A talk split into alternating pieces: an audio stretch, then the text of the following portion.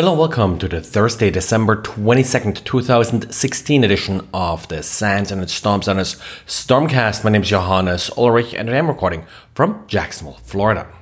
Looks like Mirai keeps fishing for random ports in order to find more vulnerable hosts. We saw a couple different variations of the Telnet port 23 today.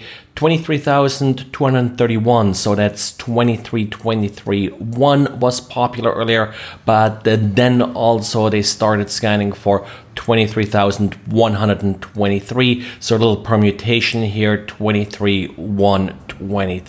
Apparently, what they're looking for is people running Telnet servers on off ports, and of course, variations of that 23 and 23,000 scheme are quite common in this case. And Ukrenergo, a large uh, power provider in the Ukraine, is reporting a power outage that may be related to a cyber attack.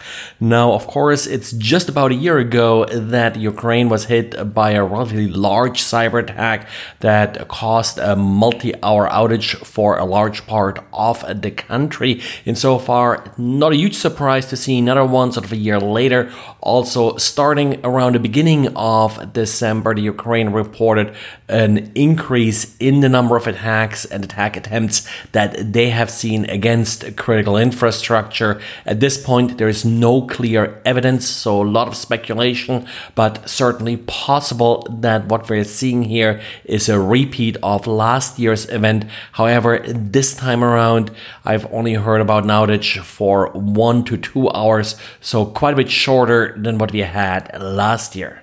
Of course, it could also be just a simple equipment failure, and in initial hours and days of an attack like this, it's of course difficult to figure out what caused a certain piece of equipment to fail.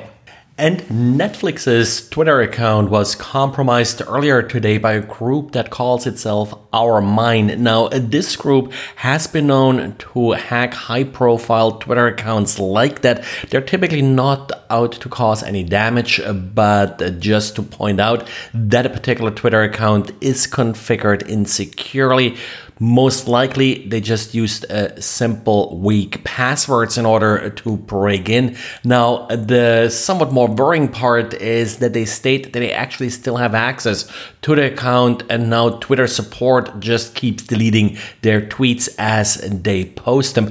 Very possible that they set themselves up with like an OAuth API key, so even if Netflix has changed the password, they may not have reviewed these keys thoroughly enough in order to regain full access to the account. And security company White Ops released a very nice and extensive report about what they're calling Methbot. Methbot is a system that will fake websites and the like uh, to then host advertisements, and well, they get paid by click, which of course they generate as well. Amazing revenue from this, according uh, to the uh, to the report.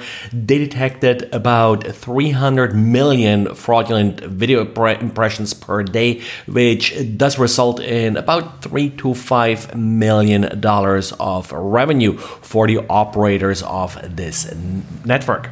So what they got here is a real powerful system in that they are running their own systems, their own infrastructure. Actually, they're not just relying on compromised systems like some of uh, the other bots, and uh, they appear to have a very keen understanding of how the entire video ad marketplace works. So this way, they're able to actually get real good revenue by, for example, scooping up ad inventory that uh, is very attractive to advertisers and then faking the clicks as appearing to come from actually high value geographies.